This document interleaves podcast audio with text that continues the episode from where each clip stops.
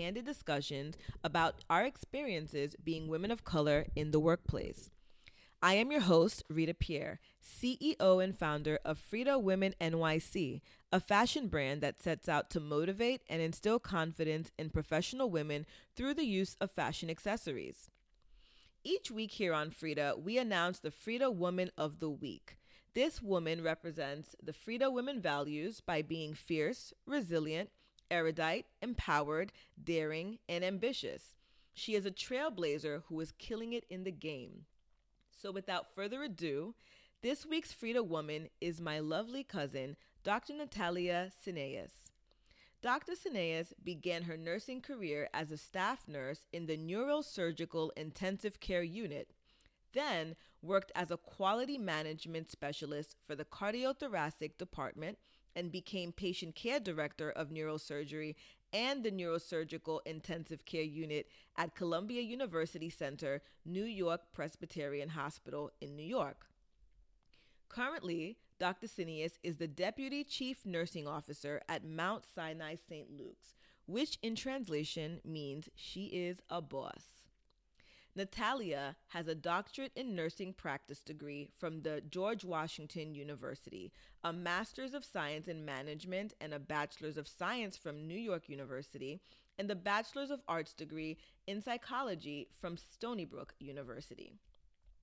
Dr. Cineas is adjunct faculty at Columbia University School of Nursing, where she teaches doctoral students practice leadership and quality.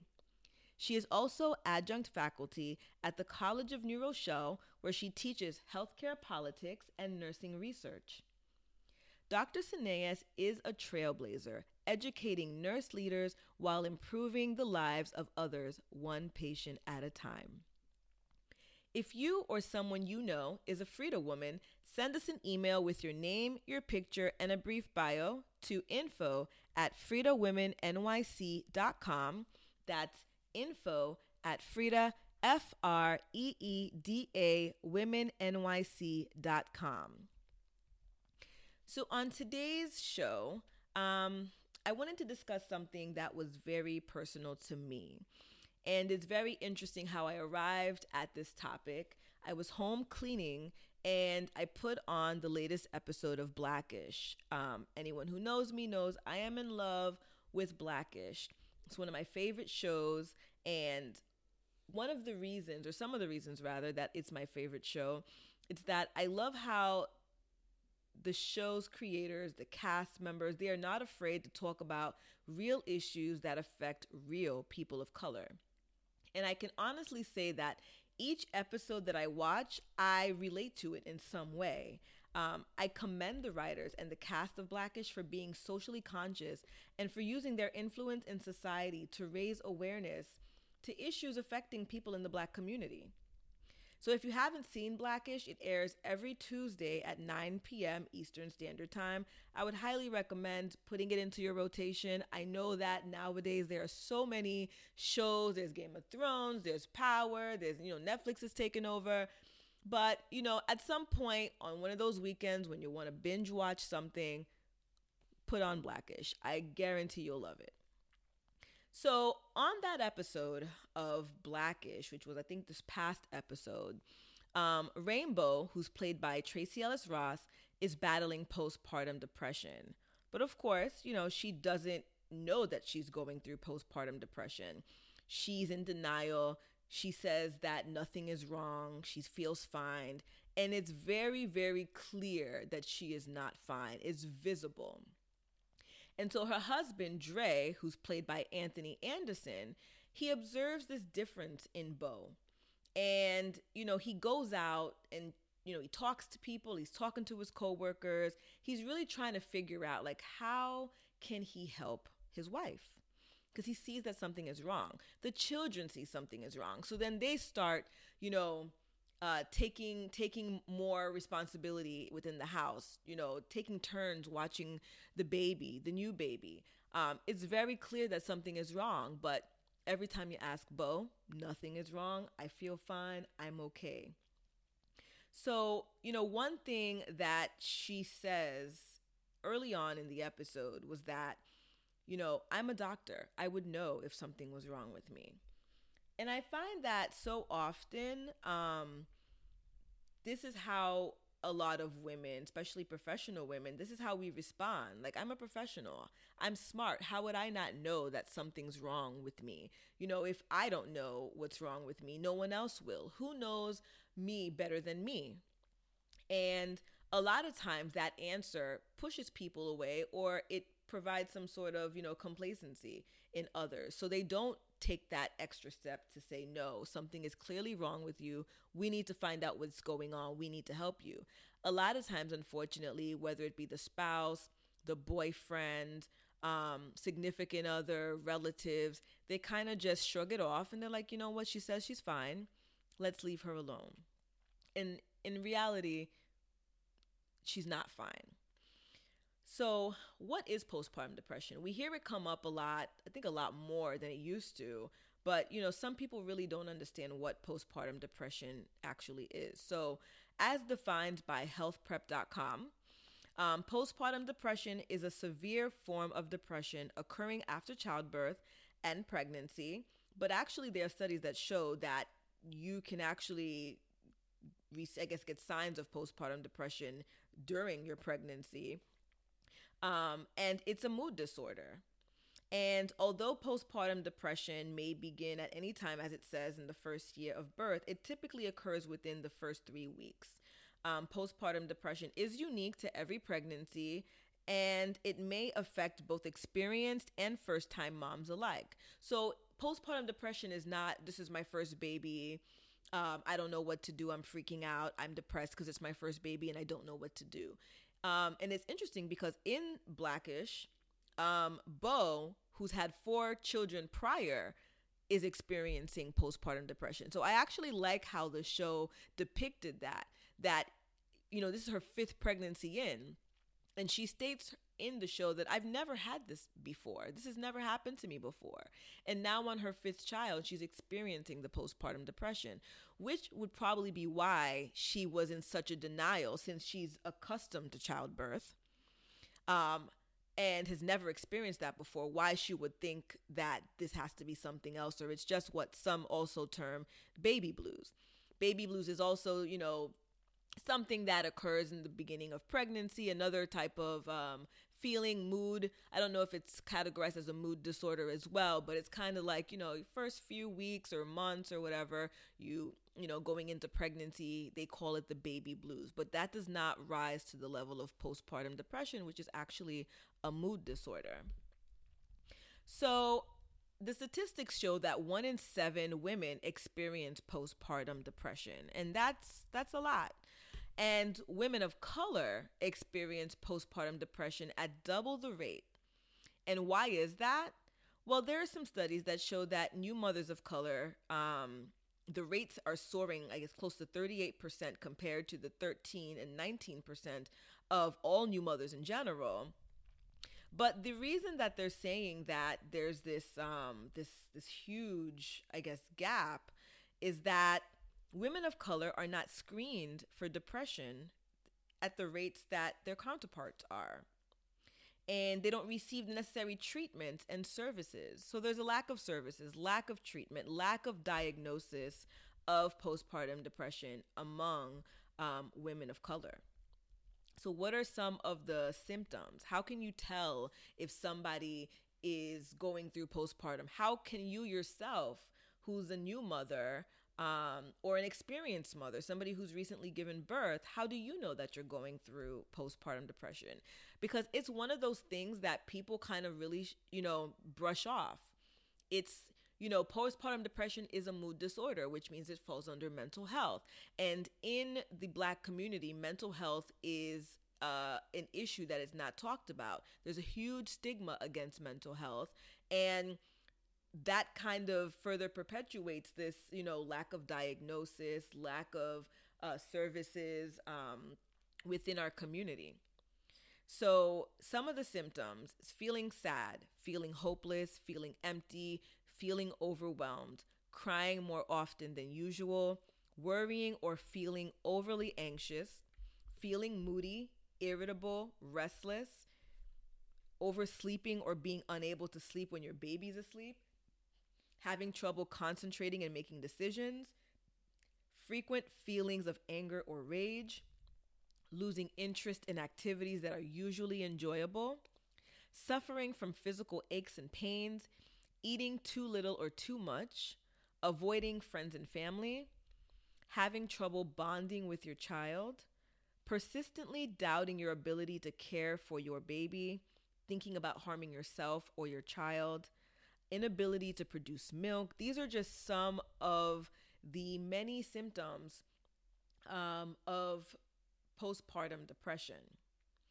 And I guess at this point, I can talk about my personal experience. Um, I had my son at a very young age. I was 23, and I went through postpartum depression, but I didn't know that until after the fact, um, which means I didn't get treatment for it. So during my pregnancy, it was a very difficult one. Um, at three months, I had a threatened abortion where I guess my body decided that it was just going to try to get rid of the child. Um, at five months, I had taken, um, you know, the uh, usual tests that you take, uh, blood work to check and see if everything's okay with the child, if there's going to be any types of, you know, um, genetic disorders. So I had taken that test. It was a routine test, and um, the test came back positive that my child would have spina, spina bifida and several other genetic disorders. And at that time, I was very shocked. I was in a state of disbelief. Um, I didn't really know how to think or feel. And one thing about me is that I internalize everything. So I do not um, you know, I don't go out and tell everybody what's going on with me. I don't break down and cry. I don't scream. So I kind of just internalize situations and I keep moving. And so that's what I did. But it was something that was, I guess it impacted me so much that it became very visible. And my mood was just very somber all the time. And I thought that, you know, I did something wrong. Um, I thought it was all my fault. Maybe if I was happier during my pregnancy, this wouldn't happen, you know, because, um, you know, you just don't understand, you know, genetics and, and anatomy. None of that stuff makes sense to you when you're pregnant. And then when, when you get news that you're about to give birth or the, or the child that you're carrying is going to come out with all these genetic disorders and, and will not have or will most likely not have the life that you intended. Um, it's just one of these things that you just can't comprehend and nothing will make sense. Um, so I went back to the doctor and I ended up having to take and or to do an amniocentesis. So an amnio test, you know, this big needle it goes into your belly, it withdraws fluid, and they do further testing to I guess, you know, double check the results um, of the prior test to confirm whether or not my child would be born with genetic disorders. Um, so I did take that test and we had to go through some genetic counseling because you got to prepare yourself for what may come. And when I say prepare yourself, you also have to make certain decisions. Are you going to move forward with the pregnancy or are you going to um, abort the child at that point? Um, at that point, you know, this child's been in my belly for five months now. So it's kind of like, you know, me and my son were friends. We were, we lived with each other. This was my, this was my right hand man. So it's, it's, to, to explain the experience, um, I don't think there are any words for it. So either way, I took the amnio, and by the grace of God, um, the test came back negative. So my child did not have any of these genetic disorders. And a lot of times there are these things called false um, positives, and that's what happened. The test came back positive for whatever reason, but I took the amnio um, to confirm.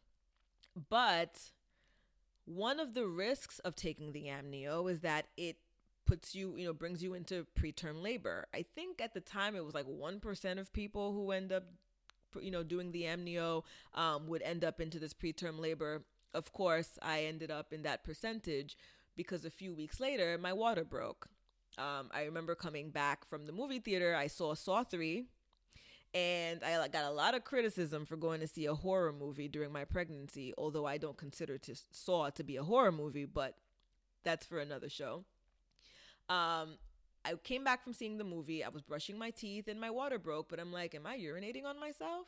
Is that what's happening here? Uh, but that wasn't urine. It was apparently amniotic fluid. I went to the lo- local hospital thinking that they're just gonna, you know, I don't know, clean me up, send me back home. Um, actually, before that, um, I, I was acting like a Haitian. Instead of wanting to leave my house right away in an emergency, I wanted to take a shower. I wanted to get all fresh to go to the doctor.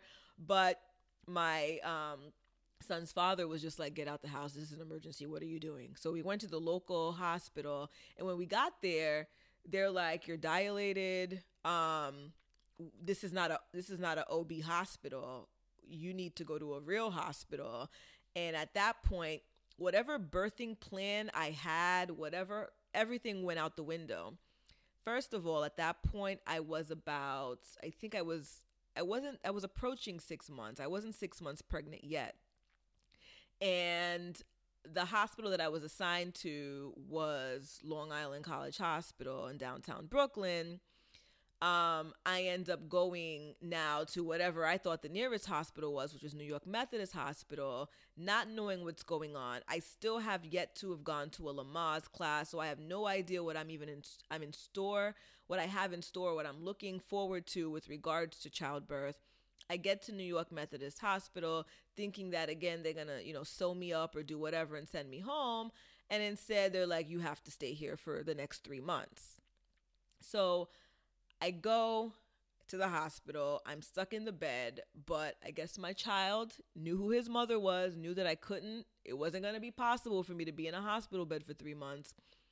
Couple days later, they have me uh, strapped up to all of these, you know, monitors. And they told me that, hey, we're monitoring you and the baby. So for me, I'm like, I don't have to tell you what's going on with this child. You already know. So now, uh, the nurse happens to come in just to check me out. At this point, I'm, you know, alone in the hospital. My son's father was at work at the time, and you know, she's like, "Hey, how you doing?" I'm like, "You know, you know, I'm doing as best as I can, being on a hospital bed." Um, she's like, "All right, well, if anything happens, you know, just uh, just let me know." Now, my son has always been very was very active. He was always kicking me. He was always poking me, like my life, making my life miserable during the day. So at this point, we're in the evening, and I realized that I had not felt any kicks, nor punches, nor pokes for the entire day. And that was actually abnormal. So as the nurse is walking out, I'm saying, hey, you know, by the way, actually, I haven't felt uh, my son move all day. So then she comes back with a doctor. They do all these tests. They jingle some noise by my belly. They poke my belly. They do all this stuff. No response. The kid's not responding. So then the doctor says, We're going to come back in an hour and we're going to try again. And if nothing happens, you know, we're going to induce your labor and, you know, move forward.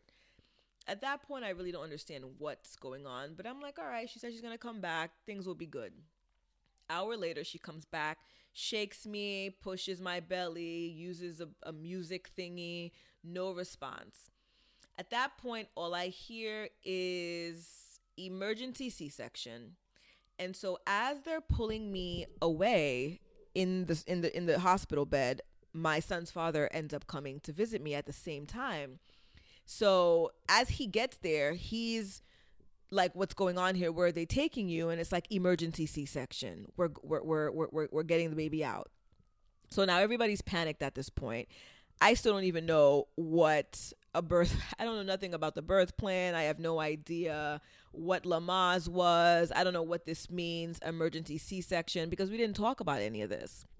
So now i go in and i go into the or the operating room they you know have my son's father get dressed into you know whatever this hospital gear is.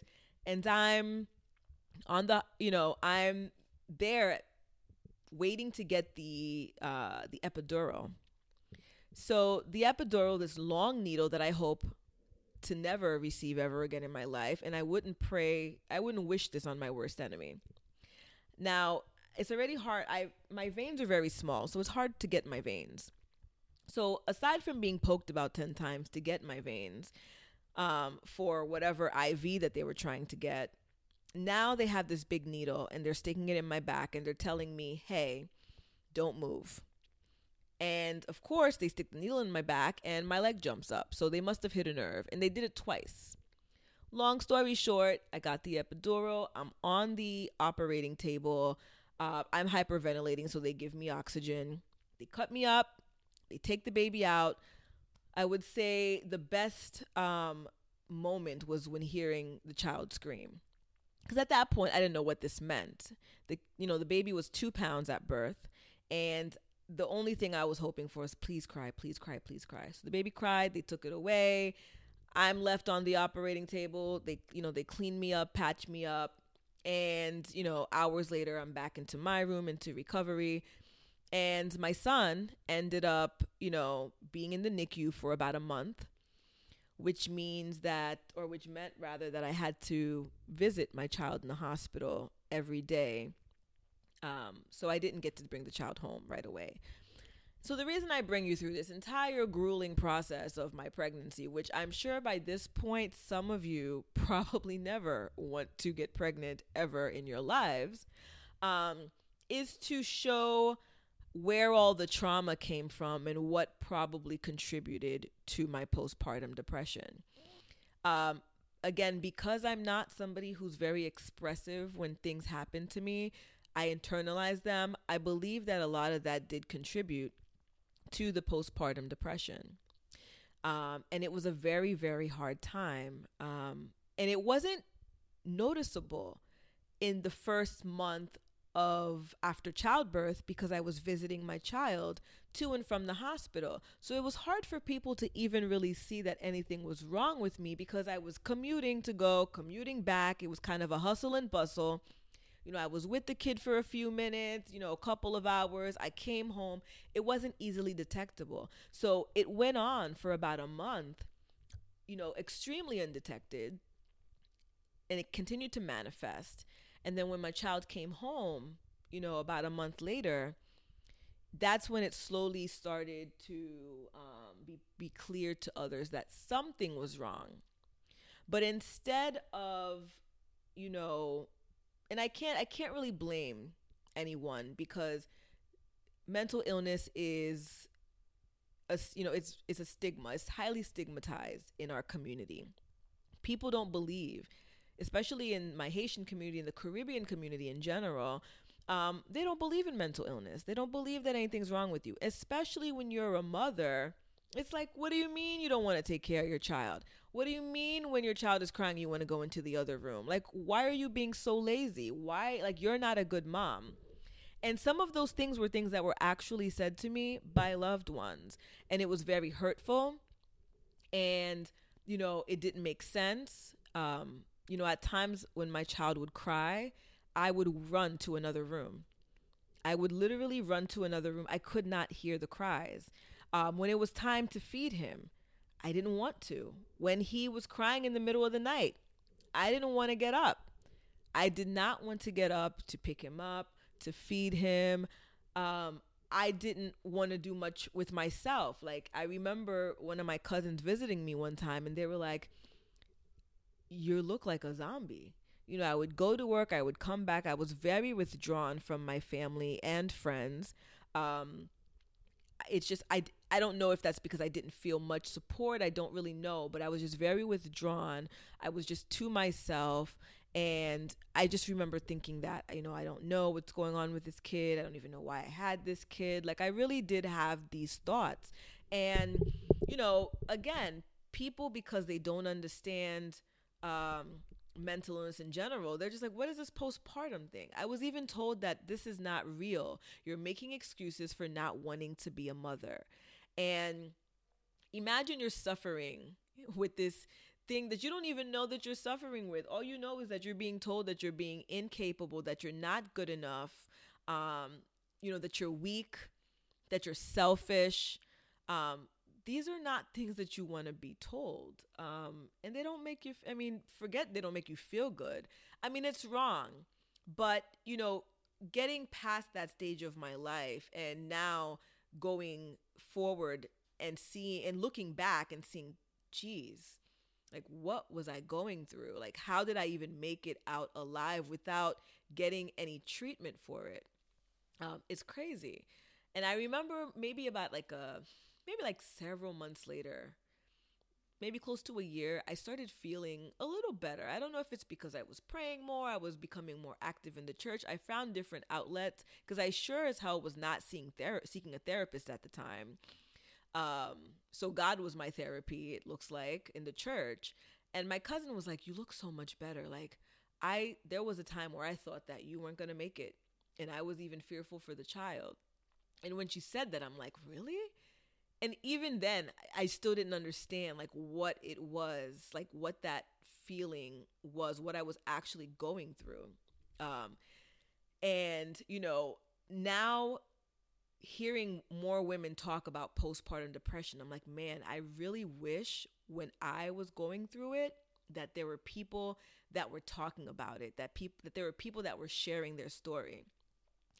And this past weekend I was talking to one of my friends who recently had um, a child and she was talking about, you know, she thinks she's going through some postpartum depression.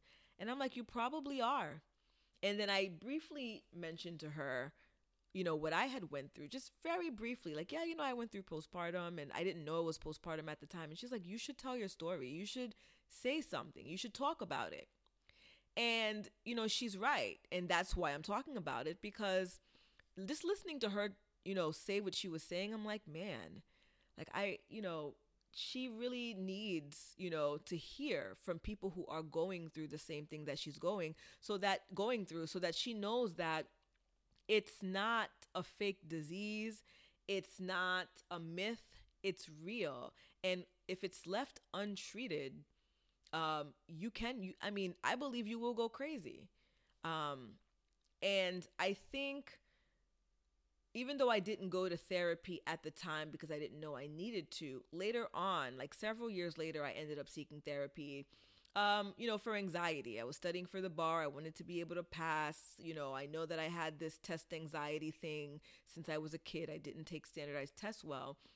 But in going through that therapy for something totally unrelated, I feel like that helped me um, address some of these postpartum depression issues that might have still been lingering um, from from the time when I was pregnant. So I say all that to say this. You know, this podcast is about professional women and you know the workplace and how situations and you know situations that affect our life end up affecting our performance um, as professional working women and one of the things that you know postpartum depression can do is it can ser- it can seriously affect your career I mean, you can't help but be depressed half the time. You can't help but be withdrawn. You don't want to talk to anybody. You don't want to do anything. You know, you're you're you're sleepy, you're tired, you're calling out from work. Those are serious effects and they are career killers. Um especially, you know, when you're working in environments that require you to be social, require you to work as a team. Not everybody's going to understand what you're going through, even if you tell them, because we've already talked about how people don't believe that postpartum uh, depression is is a thing. So imagine now, you know, dealing with people who are not really in your immediate circle. They're not part of your core network. They don't really have, for the most part, your best interest, you know, at heart. Um, it can be a very scary thing. That added pressure at work can even make it worse. Um, so those are those are just some of the effects that that can occur at work. You know, it can it, it definitely will um, affect your performance. There's no other way to say it, um, whether you believe it or not. Um, some of the reasons why I think women of color do not open up about it, which leads them to not, you know, receiving um, the treatment that they need, we just don't open up.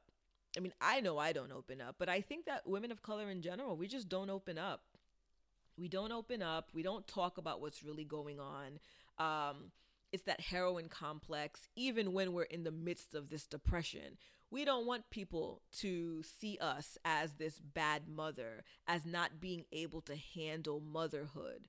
Um, we don't want we don't want people to see us as weak, even though we're you know we're displaying weak, even though it's very clear that something is wrong. We still in our minds somehow create have this superwoman complex where we don't want anybody to know what's going on. We're gonna hold it together. We're just gonna keep moving. We don't want help from anybody. Um, it's it's it's really bizarre, but then it's not bizarre at the same time.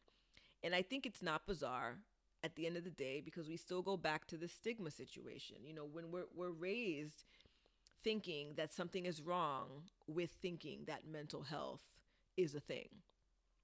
We judge people who are going through forms of depression. We say that it's not a thing. Depression isn't real. You know, go read your Bible. You need to go to church more. You know, just put a smile on your face.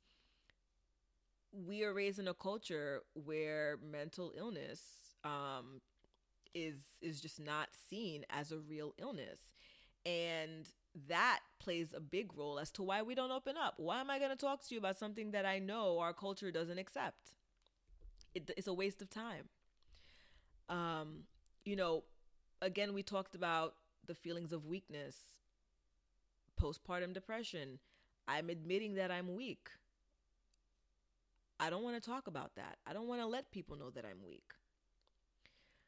So, you know, lack of mental health professionals um, that look like us, I think, is another reason why women do not um, readily address this issue, why we don't open up. We don't want to talk to somebody who doesn't look like us. You don't understand the cultural implications. You don't understand the stigmas.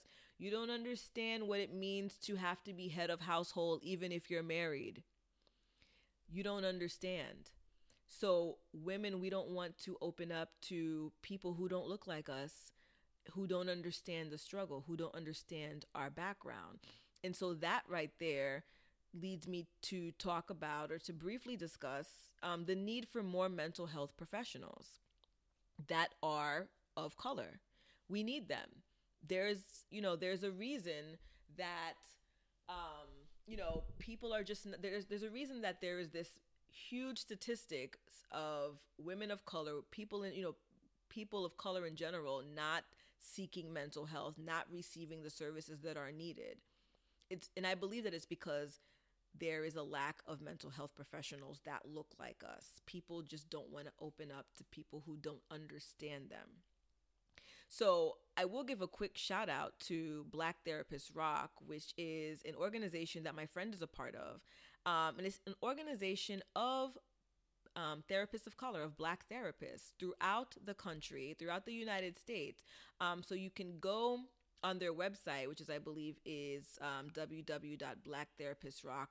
Um, might be .com, but I think if you Google it, Black Therapist Rock, you'll be able to find them. They're also on social media, Facebook, Instagram and look into them and definitely support their movement, support what they're doing because it's definitely needed. Um, so, what can you do? You being the woman who's currently going through postpartum, you can get help, you can seek help, um, you can give yourself positive affirmations.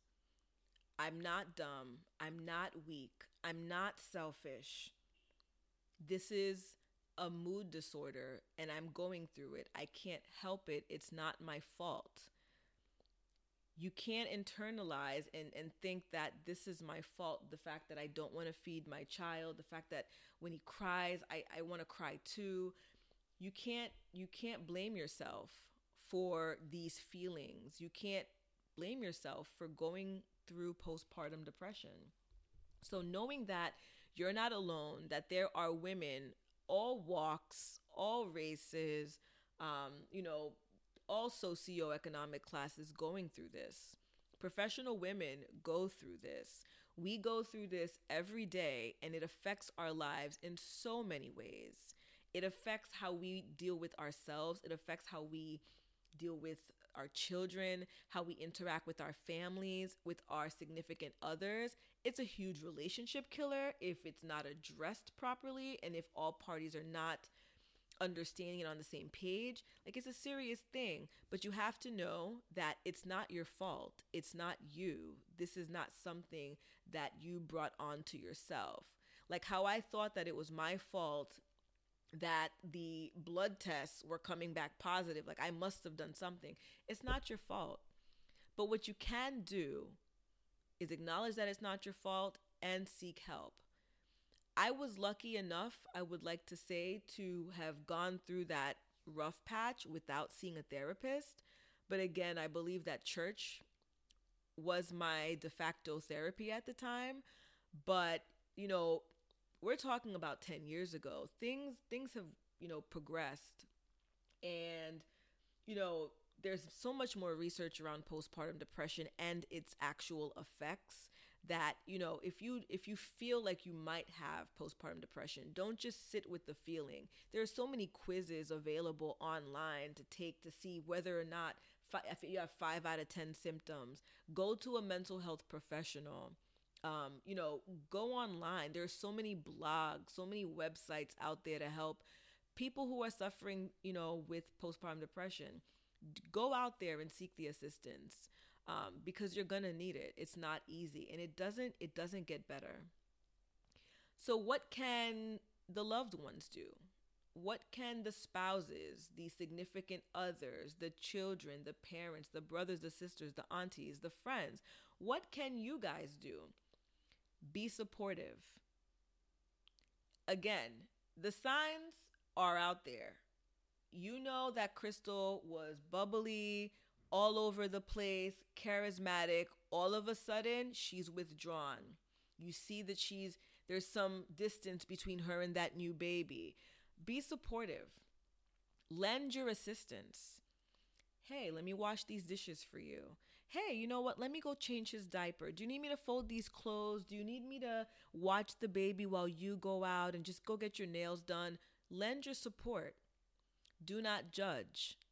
Your judgment is not necessary, and your judgment is actually harmful. Um, I think that a lot of times, and it's in the last episode of Blackish, it shows how Bow confronted her mother in law because her mother in law was stepping in, judging, you know, Bow with her actions, how she was feeling. And I believe she might have even stated that this postpartum depression thing is not a thing. And Bow like lashed out on her and she's like, You need to leave because this judgment is making this worse. And it's true. When you have somebody in your face who's criticizing you, oh, you can't feed your child, oh, you're lazy, that judgment only pushes you even further to the edge. So don't judge. Keep your opinions to yourself. You don't understand postpartum, that's fine but keep your judgments to yourself and go online and do some research. Acknowledge that the disorder is real. You have to acknowledge it. If you want to help your loved one get through postpartum depression, you have to acknowledge that what they're actually going through is a real thing.